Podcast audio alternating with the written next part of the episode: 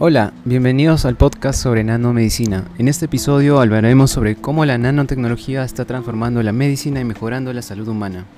La nanomedicina es el campo de la medicina que se enfoca en el diseño y uso de materiales a escala nanométrica para el diagnóstico y tratamiento de enfermedades. Estos materiales, conocidos como nanomateriales, tienen dimensiones entre 1 y 100 nanómetros y ofrecen ventajas únicas en comparación con las terapias convencionales.